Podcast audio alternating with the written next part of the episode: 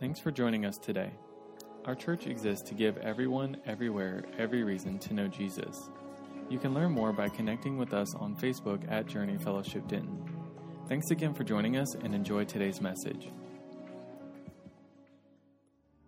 There is victory in the name of Jesus. Amen. Praise God. Let's give him praise one more time. Come on, church. There is victory in the name of Jesus. Hallelujah. Hallelujah. Hallelujah. If you believe that, I want you to turn to at least one person and say, I believe there is victory in Jesus' name. Come on, tell them boldly. Tell them, I believe it. I believe it. Amen. Praise the Lord. Praise the Lord. Thank you, worship team. God bless you today. You may be seated in the name of the Lord. Hallelujah. Amen. Thank you, Jesus. Thank you, Lord. It's good to be in God's house. Presence of the Lord is present. Not just something discussed, but something felt. Amen. Praise the Lord. I want to welcome you. If it's your first time here at Journey Fellowship, we welcome you. I know it's vacation season, and I know there's a lot of folks on vacation. Pastor Bridget and Leslie, they've, they've, as you can see, th- this isn't Leslie, brother Lloyd. This he, he, I know he he looks he looks better. Leslie's not watching this. He looks better than Leslie does. No, I didn't say that. No, they're on vacation. I said, look, you enjoy. They're they're soaking up the sun in Florida. God bless them. But if it's your first time here, we welcome you in the name of the Lord. We want you to know that this is a wonderful group of people who just love Jesus, and uh, we're on a, we're on a journey. And I hope that you don't just start your journey, but I hope you finish it. Amen. So we welcome you here. If it's your if it is your first time, there's a little card that's in the seat in front of you. You can fill that out. Tell us who you are. We'd just love to celebrate you. At the end of service, there'll be a little gift that we have for you. As well, there's prayer requests. If you're not a first time guest, this is your home church. This is your this is your regular place. If you have prayer requests or praise reports, put put that on that card. Fill it in. Fill it in. Turn it out. Uh, fill it out. Turn it in. And uh, we want to celebrate with you or pray with you. And uh, we know that God is able to do it. You heard it in the word this morning. He can do the impossible. And I believe that, and I hope that you do too, because that's the word of the Lord. Amen? Praise the Lord. Praise the Lord. Well, I want to get into the word of God this morning. We're going to keep moving through First Peter. I'm going to switch over here, Austin.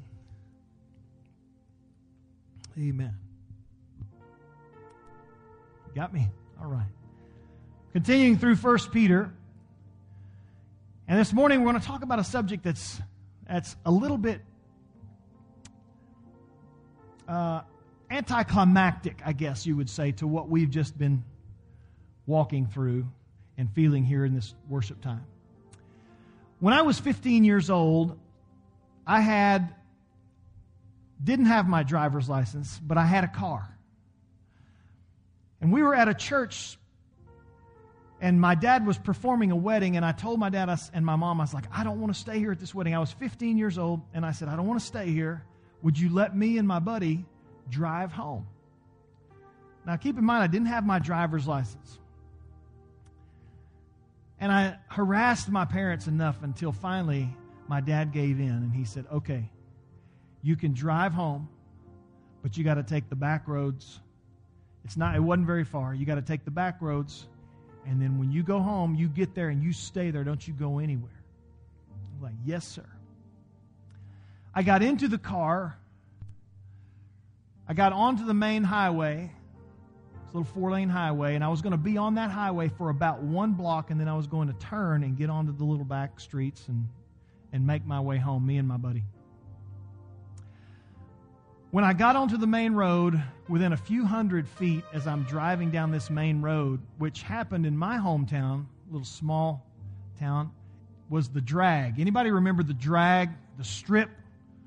Everybody used to drive drive down and you just kind of hang out side of the road. I went a few hundred feet and all of a sudden I see this good looking girl in a car driving past me. We went to school together, and my buddy noticed her too. And as I was looking at her driving past, hoping that she was looking at me as I was driving past, I did not look at the light that I was supposed to look at. The very intersection that I was going to turn on, I just turned, regardless of the color. Guess what color it was? Yeah, you guessed it was red. I turned left across those two lanes of incoming traffic, and the last sound I heard before I hear this crash was the squealing of tires. My friend was down, he was bent down looking for a, a cassette, and as he picked up a cassette and said, Hey, here's one, he turns and looks, and there's a car headlight right in his door window. Bam! I remember pulling over. It, it, it kind of blurred out at that moment. Main and 81 right there. I pulled over to the side. The guy's truck was pretty smashed. My car was pretty smashed. And I pulled over.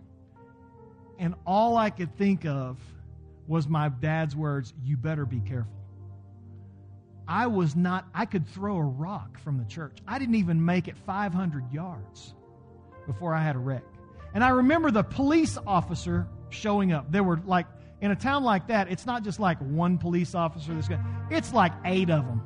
And like the whole town, because there's not much going on, so everybody's got to show up and see what happened. And I remember all of the police officers coming. I remember one police officer, this huge guy, he looked at me and they had been talking to each other and they knew because the officer said, Hey, I need your license. And I said, I don't have one.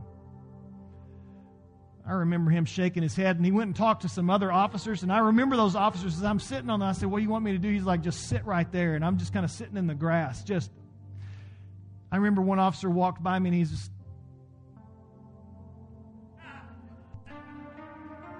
You know what I'm thinking?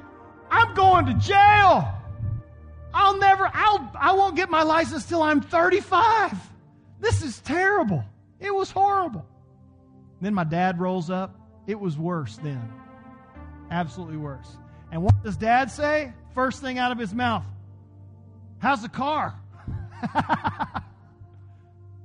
Man, that was my first run in with the police.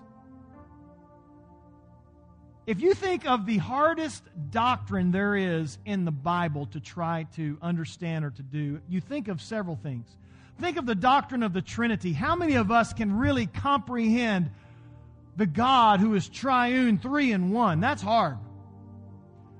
What about the doctrine of election? That God chose us way but He chose and appointed us for, for righteousness way before the creation of the world. God's plan has been in effect for a long, long, long time, and it's hard for us to even understand what that plan is. It's hard to understand those things.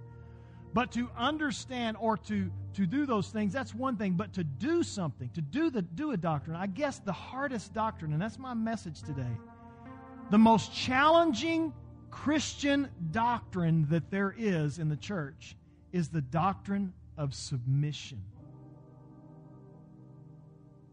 The doctrine of submission.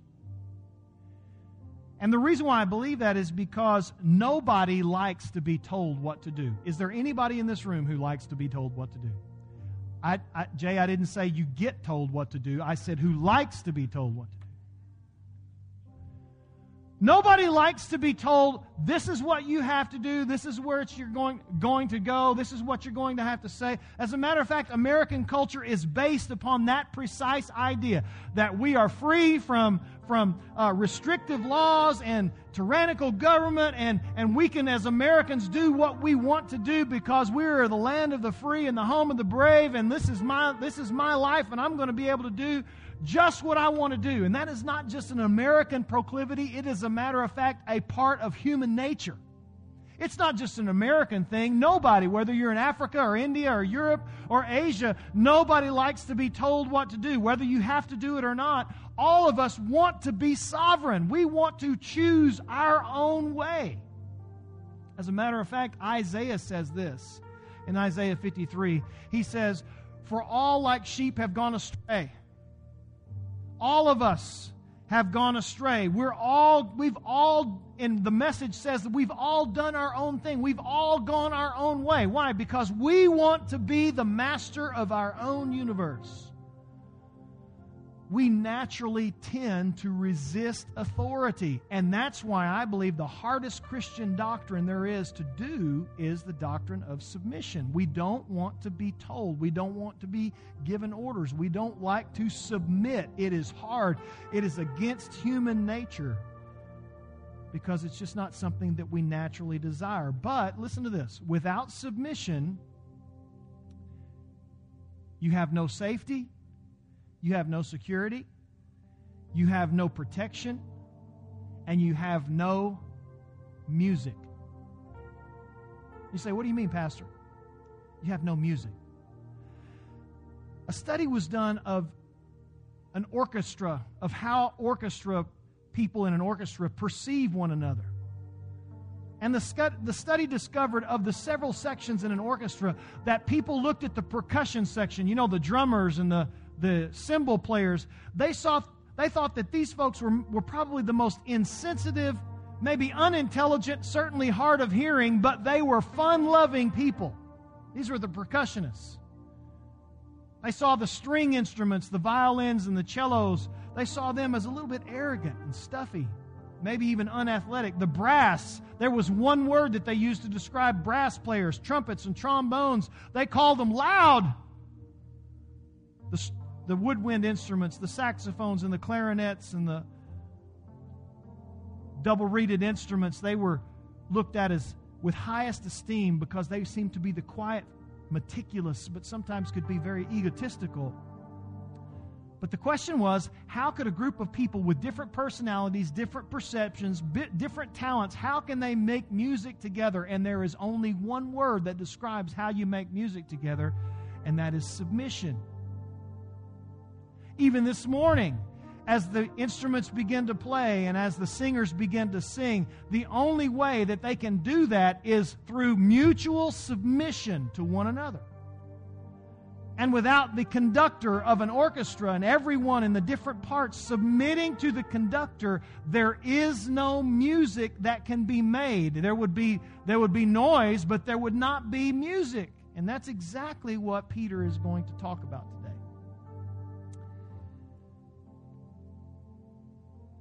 The world is watching how we live,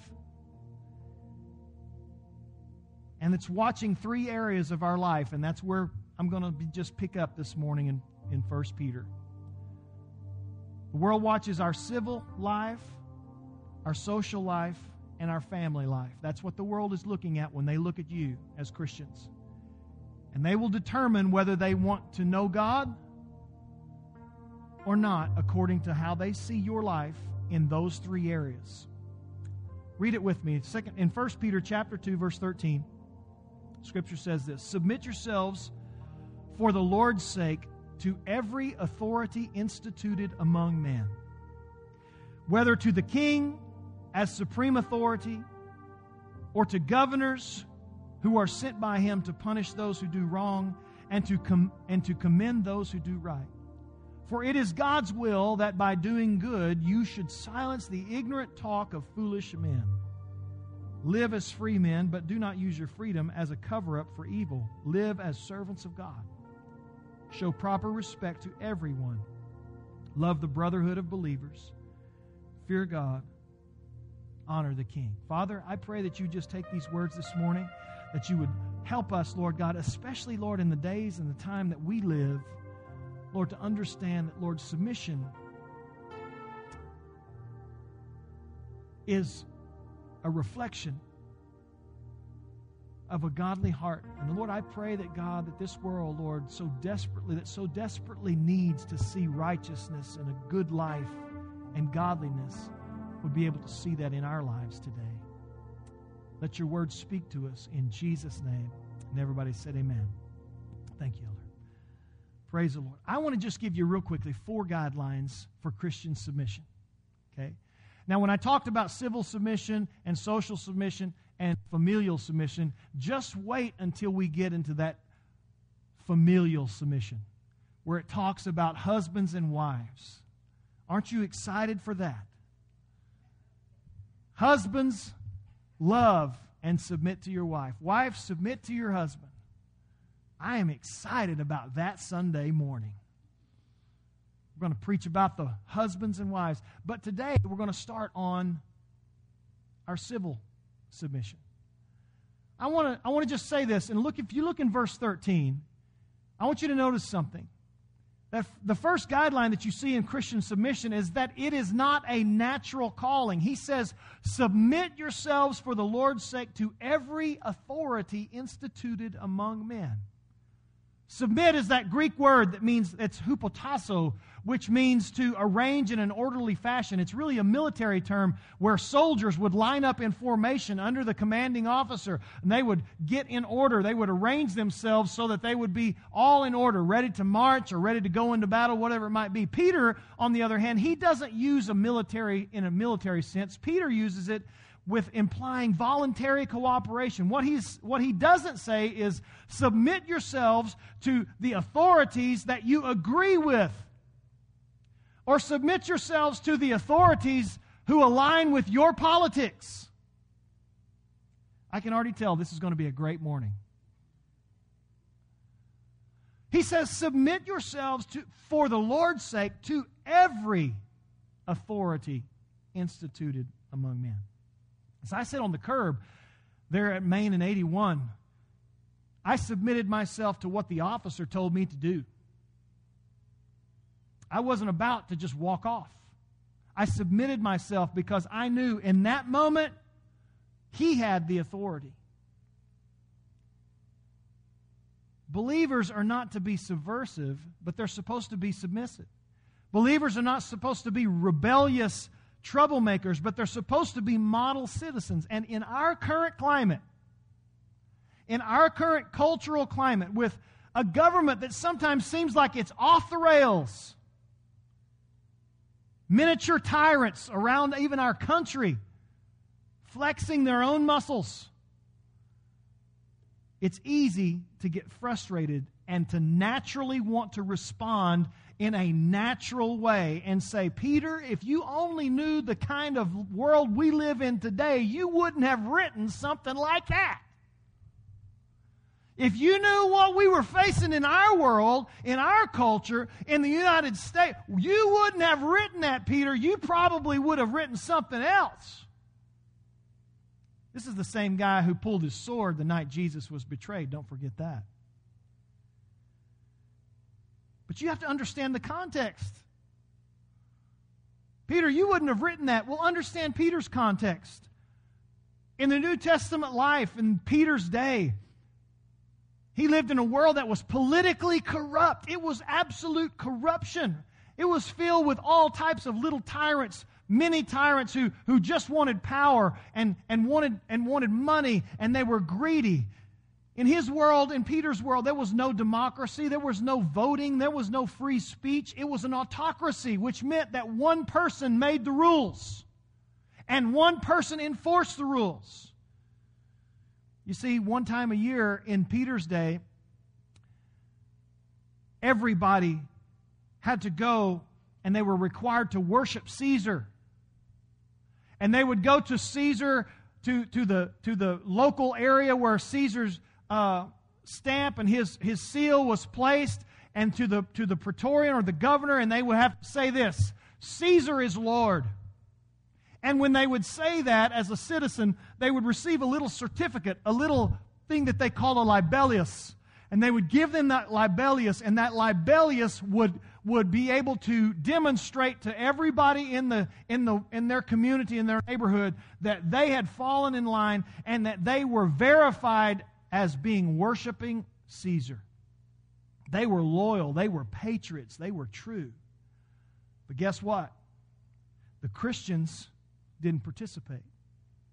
And because the Christian community did not participate, they were ridiculed, they were persecuted, That was the type of pressure that was placed upon Christians in Peter's day. Now you still want to say, well, Peter, if you would have known what, what world, what the world we live in today, you wouldn't have written that. This is the context that Peter's writing in. Slavery in Peter's day was an epidemic. Over half of the people in the Roman Empire were slaves. Slavery in those days wasn't based upon race it was based upon social standing or status. It didn't matter what color you were. There could be slaves. You could own slaves. And half of the, of the, of the empire were slaves. Their life was not their own, it was somebody else's. You talk about taxes, we have no idea. There were taxes that were crushing and so oppressive that it was a form of legal injustice. The poor were, were absolutely oppressed by taxes. They would take, they weren't, there weren't any, any just laws that said, you know, we, we were going to protect maybe those who don't have a whole lot and we're going to keep them from having to pay more. Everybody had to pay the same amount, and those who didn't even have it, they would take the very last penny that they had and leave them abjectly in poverty. This was the kind of world that Peter's writing from when he says, Hey, submit yourself to every authority. Submit yourself to, to, for the Lord's sake, to all of these. This is the world that Jesus entered. That type of world, a world with oppressive taxes, with tyrants and slavery and all these things. This is the world that Jesus was a part of. It's kind of surprising, isn't it? You mean to give you something more surprising than that? When Jesus came, they thought that he would come and deliver them from this oppression and this injustice and this persecution. But guess what? Jesus never picketed. He never marched on Rome. He never started an insurrection. He didn't even try to win a culture war. One of the things that Jesus did was just love people, and that surprised people more than anything. How in the world would Jesus show up to this world and not do anything about what's currently going on? But what you see is in an ungodly culture and an unjust government, what is a Christian supposed to do? Well, the natural tendency is what? We resist, we revolt, we attack. And it's so counterintuitive what Peter writes. He says this He says, Look, I'm giving you an unnatural calling. Submit yourself to every authority instituted among men. I know some of you are saying, Pastor, I should have stayed home today. I didn't write it. You know why? Because I probably wouldn't have. Thank God for the Apostle Peter. You see, Christian submission is not a natural calling. When you're told you have to do something, when you're told that there is a law, when you are told that you have to submit, unnatural or naturally you want to resist. You want to push back against the rules in that school. You want to push back against the rules in that home. You want to push back against the rules of our society. And you want to push back and resist. And Peter says, Submit. That's your first choice. Submit. But it doesn't stop there. The second thing is that when you do that, you have to understand that earthly authorities are subject to heavenly authority. That's a big, that's a big thing to understand. All earthly authorities are subject to heavenly authority. He says, so submit to every institution. He says, you can submit in verse 13. He said, to the king as supreme authority, or to governors, or to those who are sent to aim uh, by him to punish those who do wrong and commend those who do right. There's a hierarchy of authority. We have that in our own country today. You have that in every nation around the world. There's a hierarchy. You have the king. In those days, it was Caesar Nero. You have governors, which would have been like Pontius Pilate. There were 28 of those in the Roman Empire over different areas of that, of that empire who had legal authority over all of the people who lived in that place. You had the law enforcement, you had the soldiers. They were the beat cops that walked down the street. They were the ones, uh, the sneaky little motorcycle cops that likes to hide right there on 377. I don't know if y'all seen them We're driving to church this morning. I told Shannon, I said, You better watch it. Those sneaky little motorcycle cops are parked up in that driveway right there. You got the, you got the law enforcement. You have these, this order. All of them have been given certain roles of authority. And here's the role that they're supposed to play. I want you to look at verse 14. Look at it. This is so important. Because some of you have tried to make sense of all this that's going on in our world today, and Peter has a really good explanation. He says, Look, there's a role that these people in authority are supposed to play. Their role is to punish those who do wrong and to commend those who do right. So, in other words, what Peter's saying is he's saying you don't have to fear the authorities unless you're breaking the law.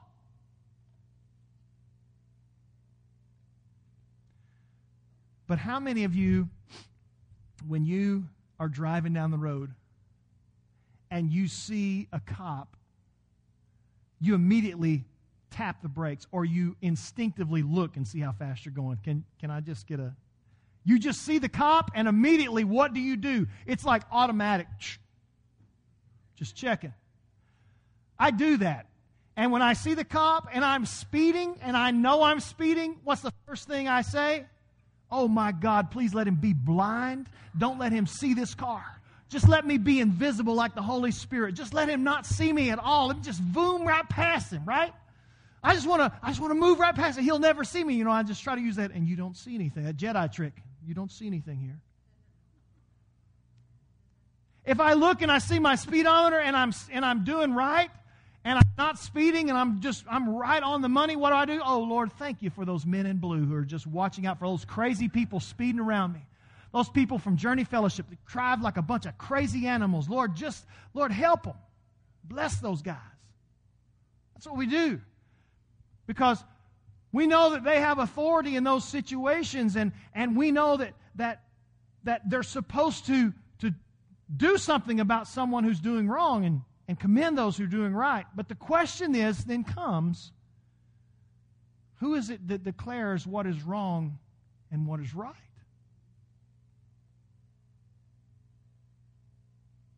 Is it the police officer that pulls you over and says, you know what? I think you were going a little too fast. Well, what's the speed limit, sir? Well, that doesn't really matter because I really I think you were just driving a little too fast. Every authority is not supposed to have arbitrary authority. Every authority is supposed to have ordained authority. And that's what Peter writes. There's a role that authorities are supposed to play, and that is to punish those who do wrong and commend those who do right.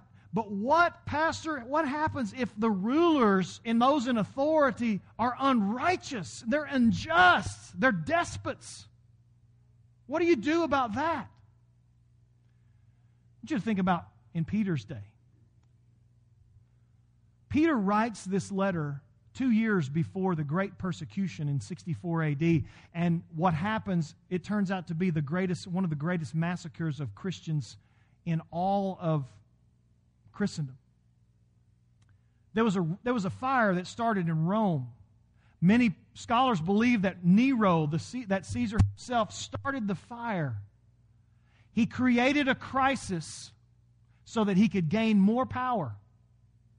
And so what happens is this fire begins to burn, and guess who becomes the scapegoats? Who he blames as starting the fire? Who is it? The Christians. You're right. The Christians get the blame. They're the instigators. They're the ones who say that they won't uh, honor me as Lord. They're the ones who, who revolt. They're the ones who, who resist this, the, my authority. They're the ones who do this. And so what does he do? He gets into NASCAR. What? He liked to ride chariots, Caesar Nero did. And he liked to do it not just in the daytime, but he liked to do it at night. And so in his palace grounds, he would get in his in chariot, and, and when it would start to get dark, he'd have to go in. So he got a solution. He said, "You know what I'm going to do with these with these uh, with this problem?"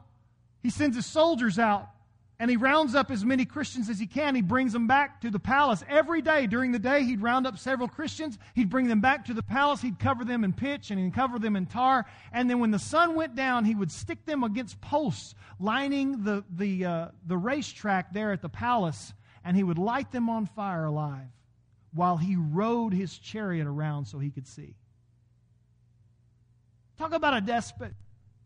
Pastor, what do you do when you have someone like this who's in charge? What are you going to do when you have a king who's in charge like this? If you just look at historical observation, you see that the world has always got a Nero or a Hitler or a Mao Zedong or a Kim Jong il or, or any ungodly congressman or senator or administration. The world's always going to have those things. We've seen it over and over. So the question becomes is there ever a time when a Christian should and cannot or should defy its government? And the answer to that is yes.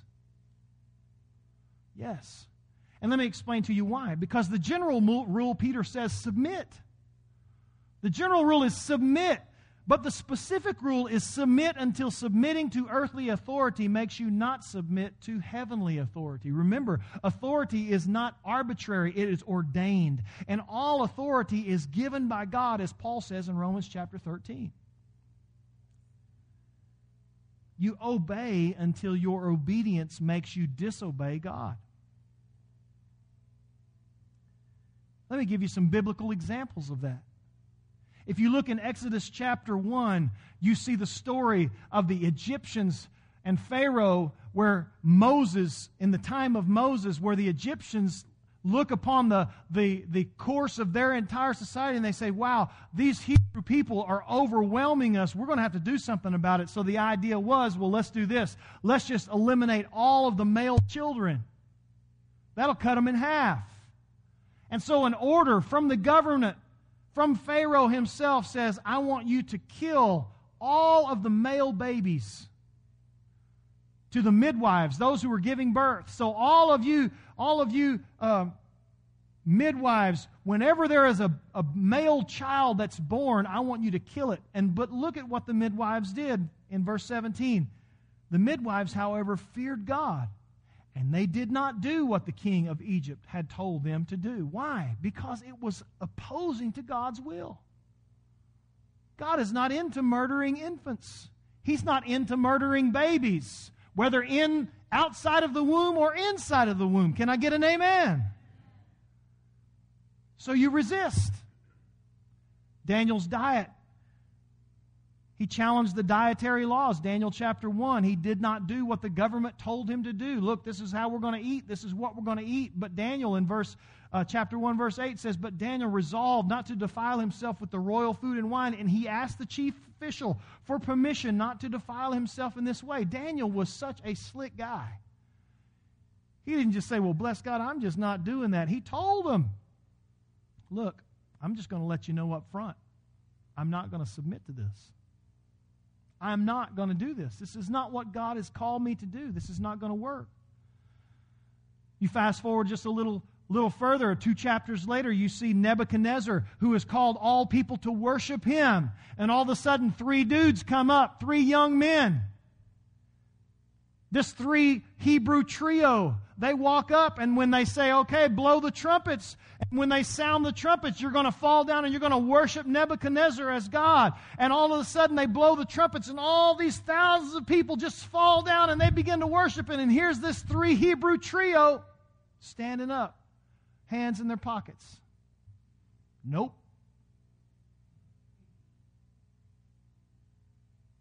Ain't doing that. I don't care what, what you say. I am not doing that. What's the scripture say? It says in verse 18, We want you to know, O king, that we will not serve your gods or worship the image of gold that you have set up. We are not going to deny our God worship. No matter what you say or what you do. And sure enough, what did they do? They threw them into a fiery furnace. Can I just tell you that if you stand up for what you truly believe and the government is on the other side of that or the law is on the other side of that, you may experience a fiery furnace? What they prove is so awesome, and that is they're willing to die for what they believe. My friend, you need to consider yourself, just like Paul said, I am dead to this world. I am dead to sin and alive in Christ. No matter what you do to me or how you persecute me, I stand upon the Word of God that He says that no matter what I do or go through or suffer or persecuted, that He's going to see me on the other side. I'm going to do it. That's what they did. Nope. Not going to do it. You can throw us in whatever you want to throw us in. Same thing happened to Daniel. The law was passed in Daniel chapter 6. It said, You cannot pray anymore. You're not going to pray anymore. Haven't we heard a law like that before? You're not allowed to pray. You're not allowed to, to say those things. I mean, just this year, just in the last few weeks, there's been pushback from valedictorian speeches at high school graduations where they mention the name of Jesus and then everything explodes because, oh, you gotta, you can't do that. And thank God for some courageous 18 year old kids who will stand up there and say, in the name of Jesus. Thank God for people who are willing, just like Daniel and like these three young Hebrews, to stand up and say, you know what, enough is enough. I will not contradict my own faith and my own belief. I'm not ashamed of the gospel of Jesus Christ. Daniel, when he learned of the decrees, I love it. When he learned that the decree was published, he went home, and the Bible says that he opened all of his windows he wasn't trying to hide it. He's like, man, I'm going to pray quietly. He opened his windows. And I think he got a little bit charismatic on us too.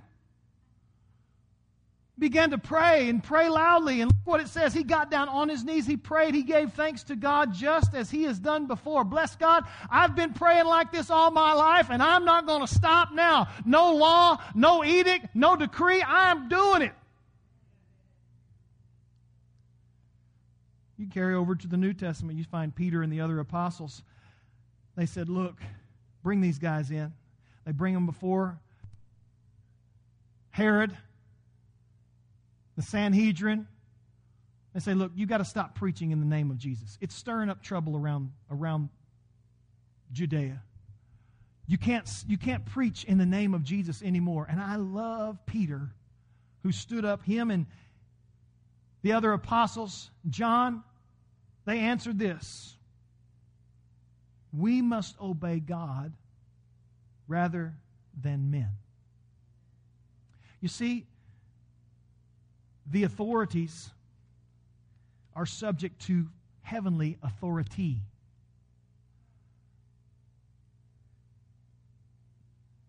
In modern history, you've seen that. We've seen it over and over. We've seen people defy the laws of Nazi Germany. Dietrich Bonhoeffer, a great example. We've seen people defy the laws of a, of a Soviet Union. We've seen people defy the laws. We see churches, even today, who meet in communist China, defying the laws, meeting underground because they say, we will not go against the Word of God. And these same scenarios are confronting us today. There's laws on the books that deal with abortion. There's laws on the books now that deal with same sex. There are times when you have to challenge the authorities because their authority is derived from the ultimate authority. A couple of weeks ago, I told you that our city council was looking to make a statement, that some of on our city council in Denton was trying to make a statement. As many of you know, people recognize June as Pride Month. For the LGBTQ community, they recognize this as a, as a way to celebrate their distinctiveness. And so our city council was going to take up a resolution and take up a discussion on whether to fly the gay pride flag underneath or atop of our city government buildings. And I encouraged you at the end of service a few weeks ago to write to the city council as they had their meeting last week. I just want to read you what letter I wrote because there are times when you have to let your voice be heard. I wrote this Dear City Council members, it has come to my attention that the Council will be taking up discussion on whether to fly a flag over our city's public buildings that represents a select group of people in our community, namely the LGBTQ community. My question is what possible rationale is there for doing this? Why don't we fly a flag for all of our Denton constituents? Say a Mexican flag for all of our residents with a Mexican heritage. Do I have any Mexican heritage people in the room today? Can you say, Odale? Yeah, you're a Panamanian. I knew you would do that. You're just jealous. You're just jealous of tacos and burritos, right? Thank you, Maria, for the carne asada. Thank you. Ah, that's right. Anyway, back to the letter. Or maybe we fly a thin blue line flag that represents our police officers and first responders. What about a POW MIA flag that represents all of those servicemen and women who have made great sacrifices for our nation? I may be wrong, but I have yet to hear about the council taking up such discussions to recognize and represent these members of our community. It seems to me that several council members just want to seem virtuous with certain constituents of our city. This is a typical political theater. To celebrate one group and to isolate another and produce a community that is even more divided than before. It is hypocritical at best to talk about unity in our community and yet promote division by celebrating certain groups in our community. There should be only one flag that is flown, and that is the American flag. This nation is made up of a countless of countless groups and tribes of people, all of whom have their own uniquenesses. If we want a strong community, we will come together as Americans and not divide ourselves with identity politics. It does nothing but weaken the fabric of our society and community. So if you support the LGBTQ agenda and then and and and are part of them, then go support them at their rallies and marches. But do not force everyone in our community to celebrate something that they may also disagree with. Just keep it American, and the community will be better off for it. There are times when you have to speak, you have to address issues. You have to take a stand. You have to be the three Hebrew children who stand alone. You have to be Daniel who says, Bless God, I'm going to do it no matter what they say because God in heaven has ordained me to do so. The authorities derive their authority from Him. And then, thirdly, you have to understand submission gives and serves a higher purpose. Submit yourselves for the Lord's sake. For it's God's will that by doing so, in verse 14, in verse 15, that you should silence the ignorant talk of foolish men. Wouldn't it be great if not one more foolish person, man or woman, ever spoke on television again? That you wouldn't read one more foolish statement on Twitter or Facebook? What a happy, wonderful world. What a wonderful. I can hear Louis Armstrong singing it now. Just get rid of that stuff. You see, there's an upward purpose. We do these things. We submit, and we do so for the Lord's sake. We do it to honor the Lord. Because God is honored when his earthly representatives are seen as stabilizers in our society. And not troublemakers in our society. The greatest motivation is that it's done for the Lord's sake. Why do you submit to the police? Why do you submit to the judge? Why do you submit? It's because it's our greatest motivation to do so. Jesus said, If you love me, you'll keep my commandments. It's like a parent who says, Hey, don't play in the street. And when the kid says, Why not? You say, Because I said so. I don't need to explain. We do it because it's for the Lord's sake. And it's His will. It's God's will that we do that. There's only a few places in the New Testament that says specifically, this is the will of God. This is one of them. So, what do we do? Well, don't break the law. That's a good start. It's a good place to start. Because a good Christian should be a good citizen. And when you are, you can have a clear conscience. It's kind of like the guy who wrote the IRS letter and he said, he said, Dear IRS, here's $150 because I misfigured my taxes last year. If that's not enough, I'll send you the rest.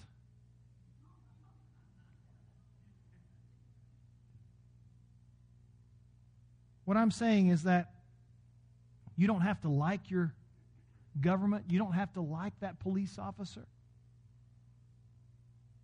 who may not even cut you any slack. You don't have to like the judge. You don't have to like the administration. You don't have to like the president. You don't have to like your, your congressman. You don't have to like your senators. You don't have to like them. But what you should do is honor the government for its role and do your best to cooperate with them. That doesn't mean you can't dissent. That doesn't mean that you can't write letters. That doesn't mean that you can't say something and speak out because we should when injustice is not present. You should. But that's a different issue. He says, submit. Because when you do so, you silence the ignorance of foolish people. There's people that's always looking at you to try to find dirt on you. They're, they're examining you. They want to see you mess up. They want to see you fail. They want to see you fall. And the best witness that you can be is for you to live a godly life, a righteous life. That includes being a good citizen. The greatest apologetic that you can show to anybody, any of your friends, your neighbors, is that you live a redeemed life. Peter said, Submit. Submit. And in so you will be find yourself free. You know, it's, it's, it's unusual. It's unique in that he says, I want you to submit, and he said, I want you to be free at the same time. It seems like a paradox. It seems like it doesn't fit. It seems like he made a mistake there. He just jumped to some totally other thought idea. I believe it fits perfectly. My, I have a, a cousin, and she was training at a young age to be a gymnast. I mean, when she was tiny, tiny, little bitty girl, she was just the most athletic. She was just like a, just, I don't just incredibly strong for her age, and she was an incredible gymnast. And she began to train at the age, I believe, was like five, four or five in gymnastics. And she grew up, she got older, got into junior high. The coaches, the coach that was notable around the around the country told him, told the parents, said, Look, if you want her to be in the Olympics someday, you have to give her to me. She's going to lose her childhood. She's going to lose her her high school years, her her because her life will be engulfed with gymnastics. That's all it's going to be about. You're going to have to lose your freedoms to choose to go hang out. When I tell you you have to, to work out, you have to work out. When I tell you you got a break, that's when you've got the break. You're going to have to do these things, but when you become an Olympian, it'll be worth it. You see, these people that train for the Olympics, they give up their restrictions. They, they give up certain freedoms to gain others. Nobody has called me to fill in for any gymnast this summer at the Olympics. If I did a backhand spring, Carlos, you'd have to bring a wheelbarrow and a shovel to pick up all the parts. You give up those freedoms. What he's saying is, he says there's certain freedoms that you are given by God, and the certain times that you give certain things up, you're going to gain freedoms in those. You have to look for the higher purpose. For the higher purpose. You may not agree with certain laws, as long as they don't contradict your faith, you may not agree with them, but you submit to them so that you can have higher purpose. Because without certain laws, you can't have safety, you can't have security, you have other freedoms that you have. And then finally, let me just close with this. How do you do all this? Four ways. It's practical, very practical. First of all, you respect every single human. Look at verse 17. It's practical submission. Respect every single human, every person deserves a certain amount of respect. It doesn't matter whether they hate you or you hate them, God forbid. if they practice the, the lifestyle that you disagree with or, or, whatever they are, they deserve to be respected as a human being because they have been created and made in the image of God. Peter wrote this in the backdrop of the first century where slaves weren't considered human beings, where women had zero rights.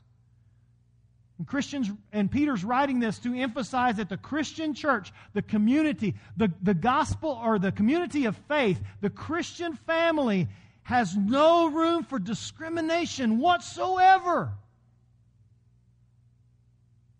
It doesn't mean that we mindlessly tolerate unrighteous behavior, but every person deserves to be honored as being created in the image of God. Can I hear an amen for that? Every person. Then he says, You just love the brotherhood of believers. John 13, 35 says, By all men will know that you are my disciples if you love one another.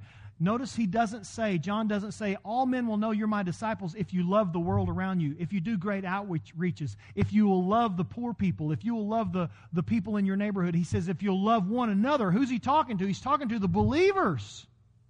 You know what John has done in, in John chapter 13? Jesus has given the world, through John, permission to judge us. Don't ever, as a Christian, say, well, don't judge me. No, God has given the world permission to judge you according to how you love the people sitting down the row from you. Love the brotherhood of believers. Fear God. This reverential respect for God. Don't treat God as just another part of your week. Don't treat Sunday as something less sacred than what it is. Honor Him. And then he says, Honor the King comes full circle. He mentions the king again, like he did in verse 13. In verse 13, though, it's different. He, in verse 13, he talks about the action, but here he's dealing with attitude. How of you know that? If you've got children, you know this very well. You can do something and still have a terrible attitude about doing it. You know what Peter's saying? He's saying, be careful how you talk about your governing authorities. It goes beyond just, just doing what they say or what laws cover us like an umbrella. But what about the attitude? Be careful what you say about the current president of the United States or the former president of the United States. Be careful what you say about the Congress and senators and governors. Be careful what you say about police officers. Because they are in a place, listen, that God has allowed them to be. God has allowed them to be. And if God has allowed them to be there, they should be, as Paul instructs in Romans 13, they should be prayed for.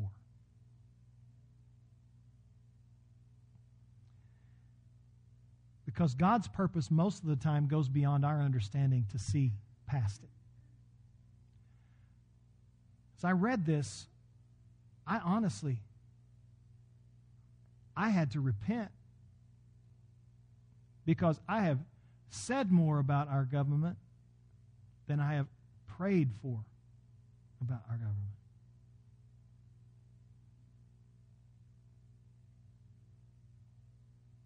Well, I hate Donald Trump. Have you prayed for him? I, I, I can't stand Joe Biden. Have you prayed for him? I just stepped into your front yard right there. That Nancy Pelosi, she's just crazy. Have you prayed for her?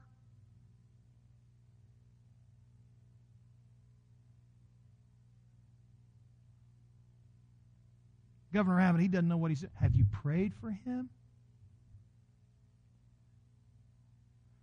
Submit, as he says, yourselves to the Lord for the Lord's sake to every authority instituted among men. Let submission be a hallmark of our lives. Only until your obedience causes you to disobey God do you step out of line and say no. Otherwise, let the world see us as stabilizers in our society and not antagonists. Amen? Let's bow our heads this morning. Father, I thank you, Lord, for your word. Lord, it was unique this morning, challenging in certain ways, Lord, but I pray that, God, that we would just stop and take a breath. In such a highly politically charged world and current environment that we live in, God, don't allow that to infiltrate the church. Let us keep the main thing the main thing, and that is the gospel of Jesus Christ. And let us do like Peter and those other disciples of the first century. Though all of these things were going on in their day, Lord, they continued to keep the main thing the main thing. They focused upon the redeeming work of Christ. Lord, let that be the facts in our life and in our day, in our time, in 2021 and years coming. When Congresses come and go and administrations come and go, Lord God, let us keep the main focus, and that is that we're not of this world and that we are not just trying to fix all of the ills of this world which cannot be fixed by man, but we are looking for a day when we will see you in the justice that you bring as the judge of all the earth. We will be in line with your will. Lord, help us, Lord, to pray for our leaders. I pray, Lord God, that your will would be done in their life. Whether your will is, Lord, to use them destructively or instructively, God, that is your business, but we pray that your will would be done in their life. Give them wisdom. Give them, Lord, the mind of Christ. And help us, Lord, to be examples and representatives, Lord, for your kingdom. In Jesus' name.